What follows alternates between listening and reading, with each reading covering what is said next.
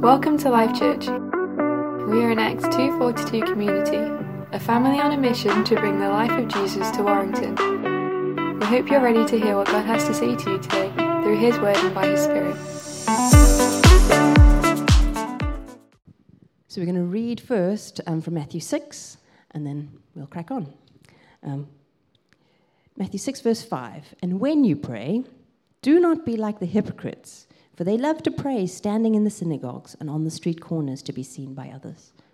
Truly I tell you, they have received their reward in full. But when you pray, go into your room, close the door, and pray to your Father who is unseen. Then your Father who sees what is done in secret will reward you. And when you pray, do not keep babbling like the pagans, for they think they will be heard because of their many words. Do not be like them, for your Father knows what you need before you ask Him. This, then, is how you should pray Our Father in heaven, hallowed be your name. Your kingdom come. Your will be done on earth as it is in heaven. Give us today our daily bread, and forgive us our debts as we have forgiven our debtors. And lead us not into temptation, but deliver us from the evil one. For if you forgive others when they sin against you, your heavenly Father will also forgive you. But if you do not forgive others their sins, your Father will not forgive your sins. So, I haven't always lived in England. You probably know that already from my accent. Um, I grew up in South Africa and I went to university in a little town um, in the Eastern Cape called Grahamstown.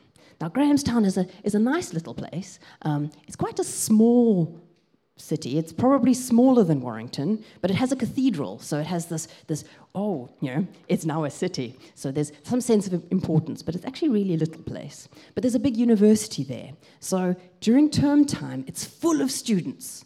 And then it empties out over the holidays and it becomes this tiny little place, and you realize how small it is. Um, and Grahamstown is also the, it's where four bands of weather systems meet. And the joke is that the British settlers, settlers settled in Grahamstown because the weather felt like home. Um, and I remember one afternoon, um, I had an afternoon lecture, but I had some, some time bet- between lunch and that lecture. So I went home, which was uh, about a maybe a, a, 20 to half an hour walk up a big hill, um, and had a lovely lunch. But as I was eating my lunch, the clouds grew dark and heavy. Um, and South Africa is not really known for rain so much. And so I was told there's no such thing as bad weather, just bad clothes. And so I had a raincoat, which was clearly bad because it wasn't really suited for rain. I'd, I'd bought it because it looked trendy. I thought, oh, this looks nice. Um, but in the rain, it didn't help. I got wet, um, which is really, you know, who buys a raincoat that gets you wet in the rain? But yes, so I was sitting, heating my lunch, and looking this rain, going, oh, Lord, I don't want to have to walk half an hour in this horrible rain. Um, and I kind of, the prayer was kind of, it wasn't even a particularly passionate and zealous and, and fervent scripture based prayer. It was just like, Lord, please make the rain stop. And about two minutes before I left, was a beam of sun broke through the clouds. And the rain cleared off, and you could smell the wet earth.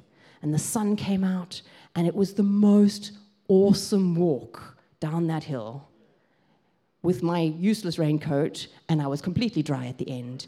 And something about that made me so excited. I was like, God, listen to me. He answered my prayers. It was dry. I didn't get wet. It was wonderful. I spoke to my mom on the phone that evening, and she was like, What's up with you? I was like, God heard me. He answered. It didn't rain. And she kind of said, Okay. Now, my mom's a believer, but a little prayer like that doesn't seem like something to get excited about.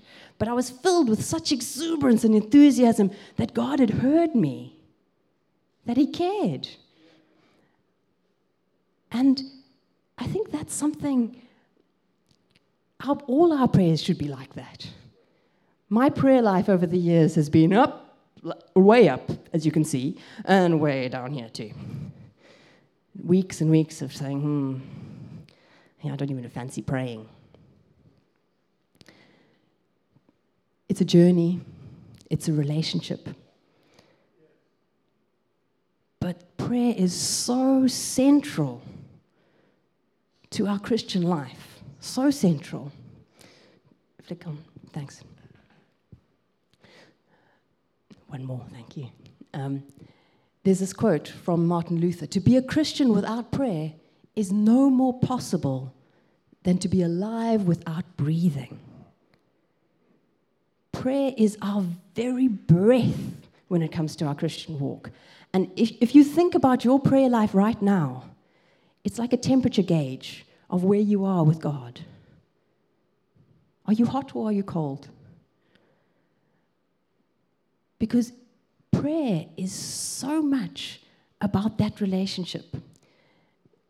Prayer is in everything. And I've actually got a list. Wait, I'm, before I get to the list, let me just talk about how mysterious this thing is. Prayer is talking with God who is beyond our perception. And it's completely mysterious. Um, C.S. Lewis talks about in, in Mere Christianity how prayer our very goal in prayer is to reach towards God. But the thing that actually motivates us to pray is also God. And the way in which we can talk to God is through the bridge of God. So the Trinity, all three persons of the Trinity, are at work in that very simple, ordinary thing of kneeling down in your bedroom and saying your prayers. Prayer is so profound. It is the very, it's probably the only supernatural thing that you do regularly.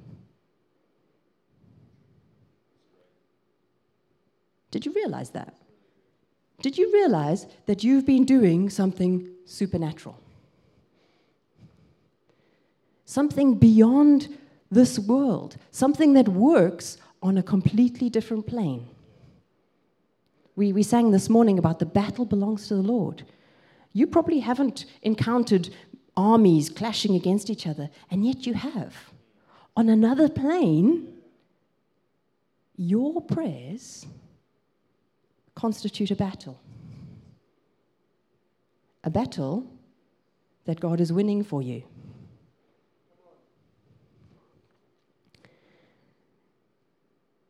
So the Bible is full of people who prayed. So let's just have a quick run through. And I'll do this really quickly. And um, I'll send out some, uh, I'll send out all the references to you later in the week because it'll be too quick for now. So we start right at the beginning Adam and Eve. They walked with God in the, in the cool of the evening. Um, now, Gary and I, some of our best conversations happen when we're walking. So I'm pretty sure they didn't walk silently. I'm pretty sure they had a chat. And that's all prayer is it's talking with God. Um, and they did that until sin interrupted. And I think it's an important thing to know that sin interrupts our prayers. Enoch, he walked with God, and God enjoyed it so much he took him away. Noah walked faithfully before the Lord, and he saved Noah and his family from destruction and judgment. Abraham talked with God. He even negotiated for an entire city. What kind of conversation was that? Really interesting. Abraham, um, I've just talked about him, Hagar, she was out in the wilderness at her wits' end, and she talked with God, and God revealed himself to her, and she found out that God is a God who sees me. Isaac prayed for his children, and he got them. Jacob prayed and then had a dream of open heavens. Moses talked to God face to face like a friend. He came down the mountain with a shining face. He talked with God that much. Um, Joshua talked with God, and, he, and God encouraged him to be bold and courageous. Hannah prayed desperately, and God granted her a son whom she gave back to God. Samuel talked to God as a boy. David was a man after God's heart, and a lot of his prayers are actually written in the Psalms. Elijah was a man just like us who prayed and it didn't rain for four years, and when he prayed again, it rained. Elisha prayed, and his servant, his eyes opened and could see the armies of God. Hezekiah prayed, and God actually fought the Assyrians for him. Josiah prayed and confessed and brought cleansing and revival to a whole nation. Jonah prayed, and the fish spat him out. Daniel persisted in prayer despite opposition, and he survived in the lion's den. Nehemiah prayed, and God made a way for him to rebuild the walls of Jerusalem. Esther prayed and delivered her entire people from certain death. Zechariah prayed, and God revealed to him how his son would make a way for his son, for God's son. Jesus prayed, sweating blood, making the ultimate decision to surrender to God because he loves us. Peter and John prayed regularly, and on the way, they made a lame man walk. Stephen prayed as he was dying, and that provoked Paul to go persecute the, the church, and maybe was part of why he could listen to God when God said, Why are you goaded by me? Paul then prayed for all the churches, and his prayers are written down too. But he also prayed and saved sailors from certain drowning. And finally, in Revelation, the church prays. The Spirit and the bride say, Come. And there are more. the Bible is full of people who prayed. It is so central. So, there's another quote I have for you Prayer is the greater work. Sam, um, Oswald Chambers says, Prayer does not fit us for the greater work, prayer is the greater work. Now, first thing about that, prayer is work. Sometimes we think, oh, you know, it should all be easy. But God has set us a task. He calls us to pray, He calls us to talk to Him. And in that talking with Him, He unleashes things and unlocks things, binds things, and looses them. Um, it requires persistence and self discipline. And neither of those things are particularly nice and comfortable things to hear. But I have been convicted recently you need to have discipline to pray. So set your alarms. And I think the centrality of prayer is seen in Jesus. So he prayed for everything. And everything that he did flowed from a place of prayer and communion with the Father.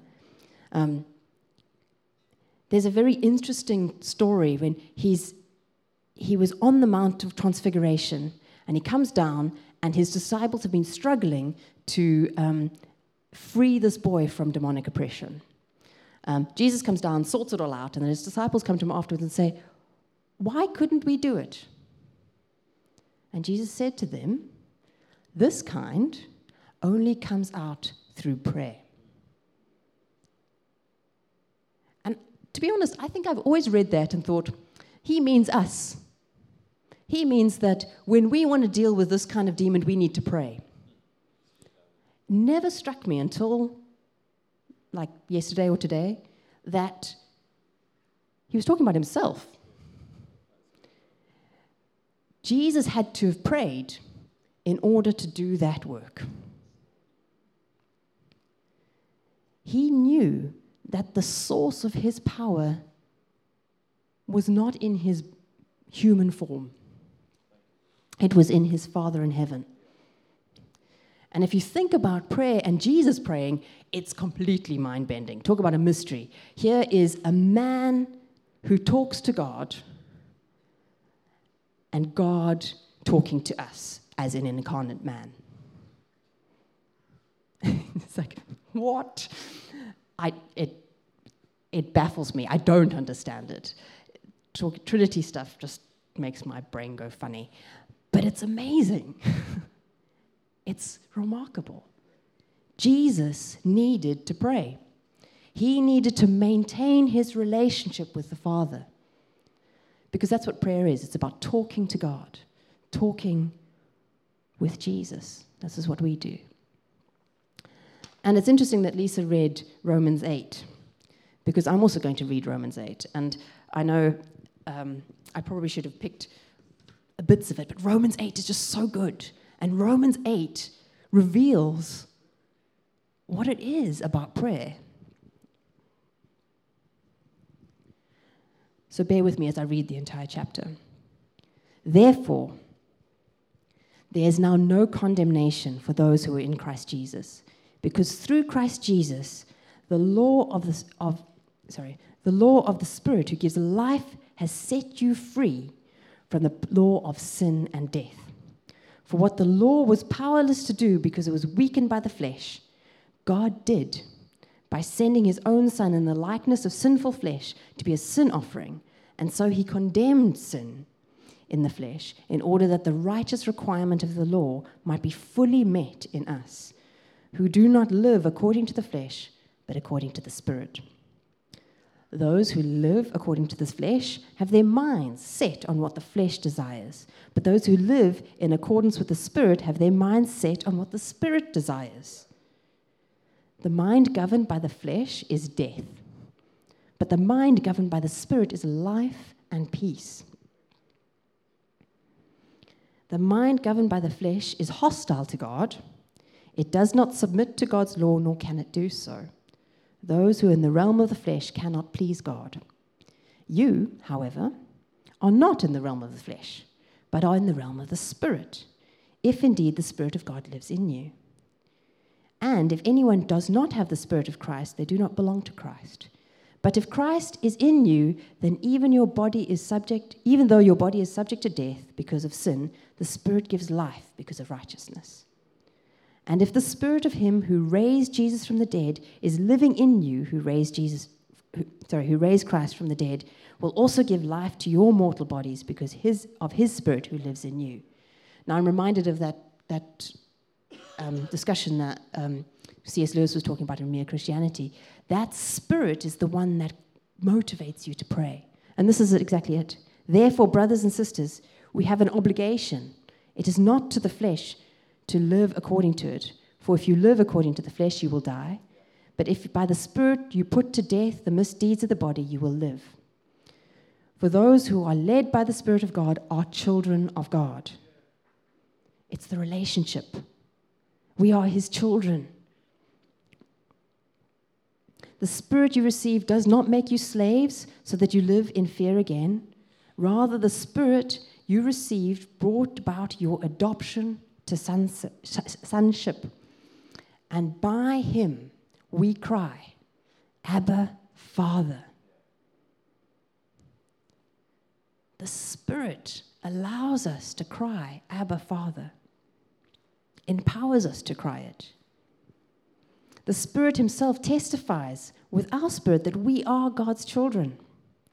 Now, if we are children, then we are heirs, heirs of God and co heirs with Christ, if indeed we share in his sufferings, in order that we may also share in his glory.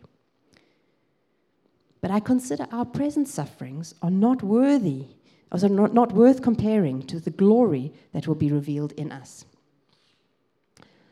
For creation waits in eager anticipation, sorry, eager expectation for the children of God to be revealed whole earth is waiting for us. For creation was subject to frustration, not by its own choice, but by the will of the one who subjected it, in hope that the creation itself will be liberated from its bondage to decay and brought into freedom and glory of the children of God. We know that the whole creation has been groaning as the, in the pains of childbirth right up to the present time. Not only so, but we ourselves, who have, who have the first fruits of the Spirit, groan inwardly as we wait eagerly for our adoption to sonship and the redemption of our bodies. For in this hope we are saved. But hope that is seen is no hope at all.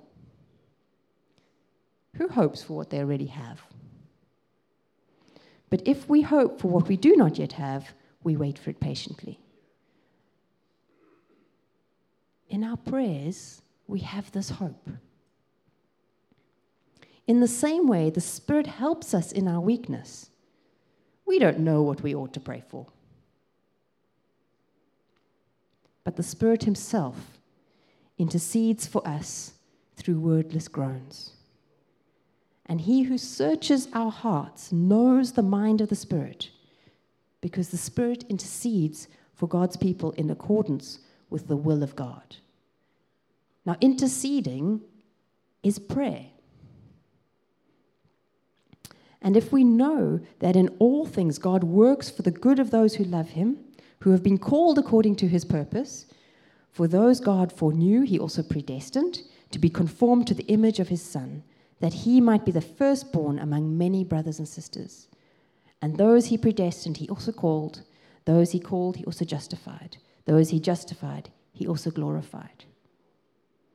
What then shall we say in response to these things? If God is for us, who can be against us?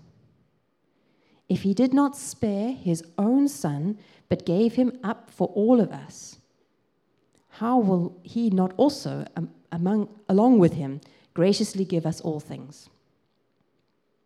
Who will bring any charge against those whom God has chosen? It is God who justifies. Who then is the one he condemns? No one. Jesus Christ, who died, more than that, who was raised to life, is at the right hand of God and is also interceding for us. So, just before, the Spirit was interceding for us, and now we see that Jesus himself is interceding for us. He's still praying for you.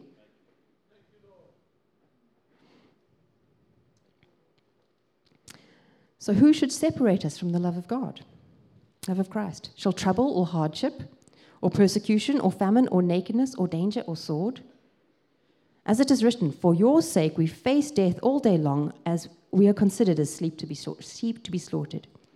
No, in all these things we are more than conquerors through him who loved us. For I am convinced that neither death nor life, neither angels nor demons, neither the present or the future or any powers, neither height nor depth, nor anything else in all creation will be able to separate us from the love of God that is in Christ Jesus our Lord. It's all just so good. That's why I couldn't choose. The thing is that Jesus' work on earth, when he walked this earth as an incarnate man, was rooted and grounded in prayer. He did nothing without talking to the Father first. He talks about that in, I think it's John 14. But he's still doing it. He ascended to heaven so that he might give us the Spirit that intercedes through us. And he's up there with the Father praying for us. He talks with the Father about you.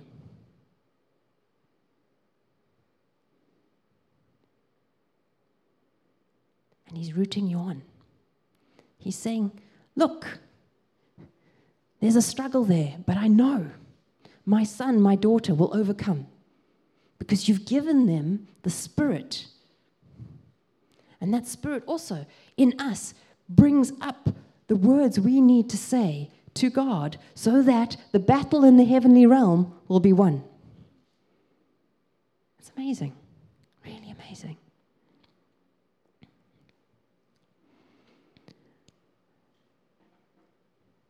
So all that is it's a bit it feels a bit abstract, a bit mysterious.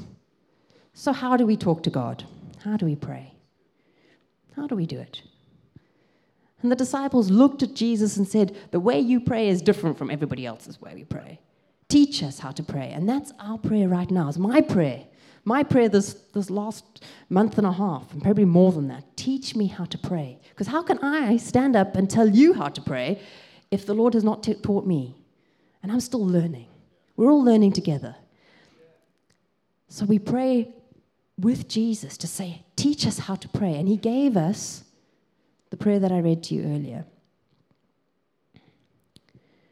Sorry, actually, the first thing that Jesus say, says in the beginning is go into your room and close the door. Because Jesus went to lonely places to pray. He knew what it was to step out. Prayer is a very intimate thing, it's a conversation between you and God.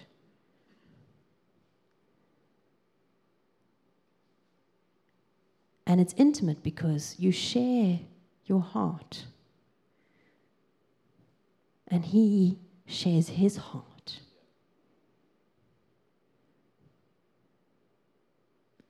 Now, there's time for corporate prayer.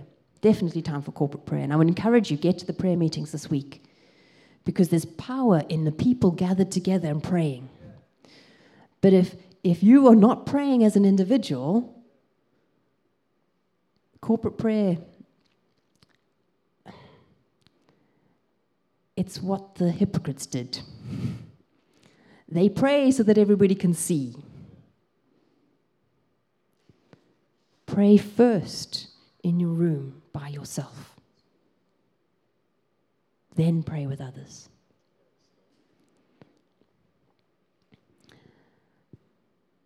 couple of really practical things. You need to be intentional about your prayer. I know life is busy, and just like any relationship, you need to prioritize time to talk. Not just about the day to day stuff, but actually talk about what's going on inside. Just like when Gary and I have really hectic weeks, we talk throughout the day, and we do that with God too, but that's usually about, oh, won't you pick up the kids, or what are we having for supper? Um, you know, oh, I haven't, haven't put that on the shopping list yet, let's put that on the shopping list. But sometimes you need to actually take some intentional time and say, How are you doing? What's going on with you? What are you worried about?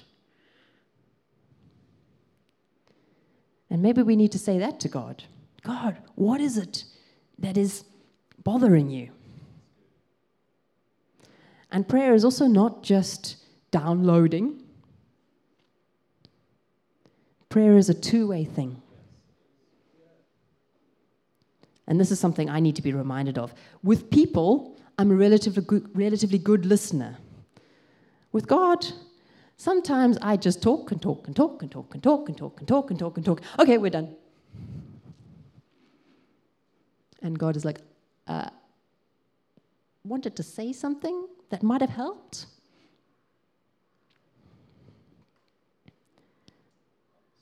Be intentional about having a conversation. Second thing, prayer needs to be from a place of humility. Be humble when you pray. There's a position. Sometimes we get very casual with God. Oh, Lord, you're, my, you're a good friend of mine. I, we can have a chat. And sometimes that's good, but we do need to remember we are talking with the creator of the universe. The scriptures say, What is man that you're mindful of him? We are like dust. This is God. He is awesome. He is king. So when he talks to you, it's worth being obedient. You can talk aloud and you can talk silently. You can I've been challenged recently. Sometimes if I talk too much silently, or sorry, pray too too much in my head, I just get I drift away and I get distracted by my thoughts and the things I've got to do today. I'm disciplined to pray aloud. You've got to speak out those prayers sometimes. Um, and finally, and probably the most important one, I probably should have done this first prayer has to be spirit led. Holy Spirit, to, to show you what you should pray for, how you should pray. And sometimes that's praying in tongues, and sometimes that's just listening, as I've already touched on. Prayer does not change people or circumstances. God does. If it was the prayer, we could say, oh, this, these are the words, la, la, la, la, la, and then, bah, it would happen like magic. Prayer, the actual words you use, that's not the power. The power is in the person you talk to. So let me say that again. Prayer does not change people or circumstances, God does. So if you're not connecting with God, you're just talking to the air. And this is when the disciples asked Jesus how to pray, he, taught him this prayer. I'll pop it up on the screen. Firstly, we talk to our Father in heaven, primarily about the relationship. And if that relationship is good, then the rest just flows. And that's what Jesus did. He had that relationship with God the Father. Hallowed be your name. Now, that is about worship. It's about what we did this morning. It's about lifting your arms up and singing his praises. But also, we bear his name. As Christians, our behavior and our actions and words bring him glory. So it's important that you are worshiping him in song, but also in word and deed. Your kingdom come. It's all about the kingdom. That's what Jesus was praying all the time about the rule and reign of God coming here to on earth as in heaven. Um, and it's surrender to Him, acknowledging Him as King.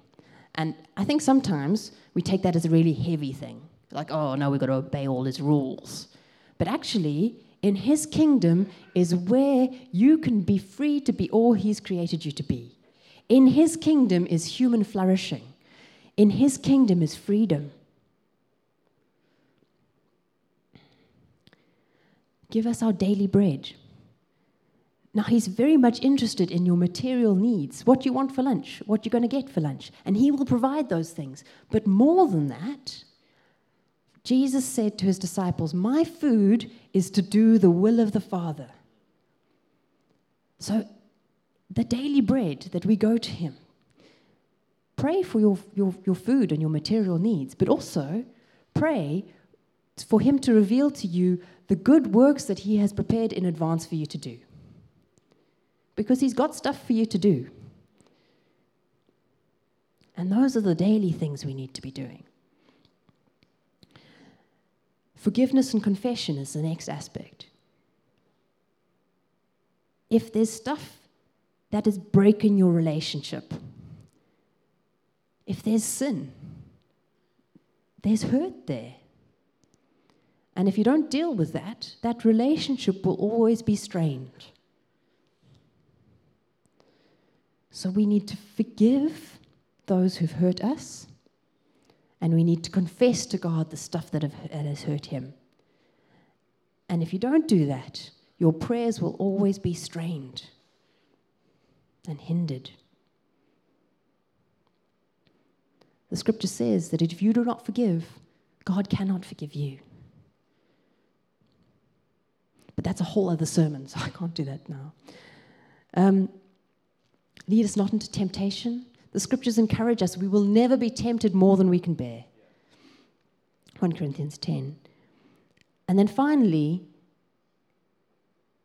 deliver us from the evil one. And this is the reminder that our prayers and our lives are not just on this earth that we can see. There is a realm beyond this realm, something that's beyond. This is where the battle happens, this is where we contend. There's this quote here that I really thought was a powerful thing. It says, The one concern of the devil is to keep Christians from praying. He fears nothing from prayerless studies, prayerless work, and prayerless religion. He laughs at our toil, he mocks at our wisdom, but trembles when we pray.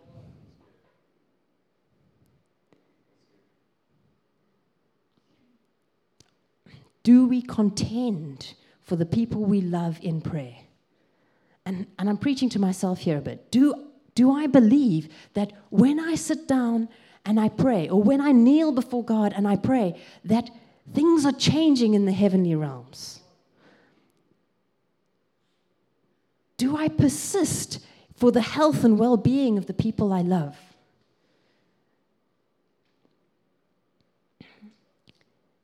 Do I battle for their eternal souls? Do we contest for this generation and our leaders, fighting the confusion and destruction that the evil one has brought? Sometimes we can be very glib about prayer. It's like, oh, your, your mother is ill. Oh, I'll pray for you. But do you realize that when you pray, you are shaking the heavenlies, you are making a difference? I wish that every time I thought, oh, I'm going to pray about it, I would understand and have a revelation of just how much power is there. Church, you need to be praying. Because nothing that God does happens without prayer.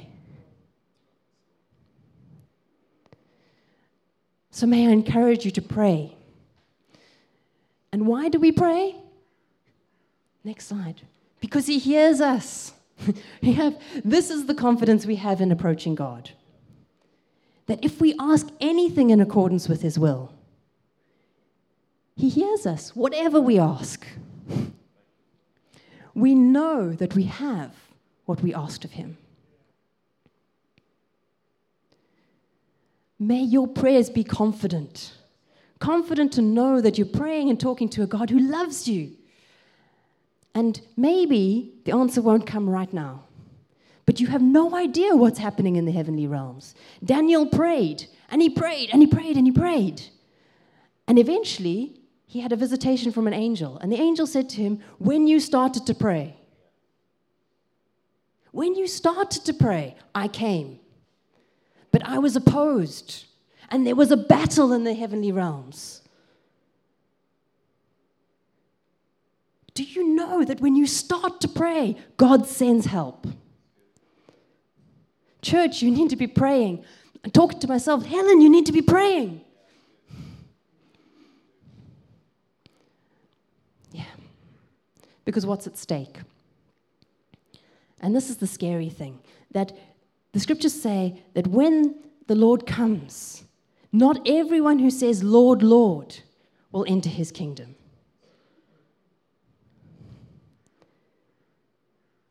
And he'll say, Depart from me, for I never knew you. So, how do we know Jesus? How do we know God? How does he know us? How do you know anybody? By talking to them.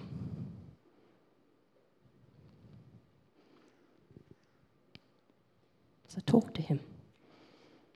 Oh, Lord Jesus, teach us how to pray. Show us what you do when we pray. Help us, Lord. Thank you, Lord Jesus, that because you died and rose again, we can come to God as Father.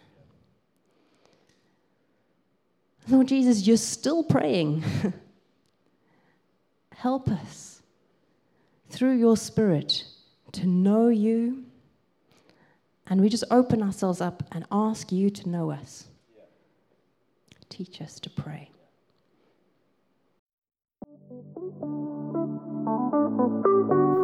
We've come to the end of this week's message. We hope you've been impacted and inspired. Keep up to date with everything that's happening by visiting our website at www.lifechurchwarrington.com.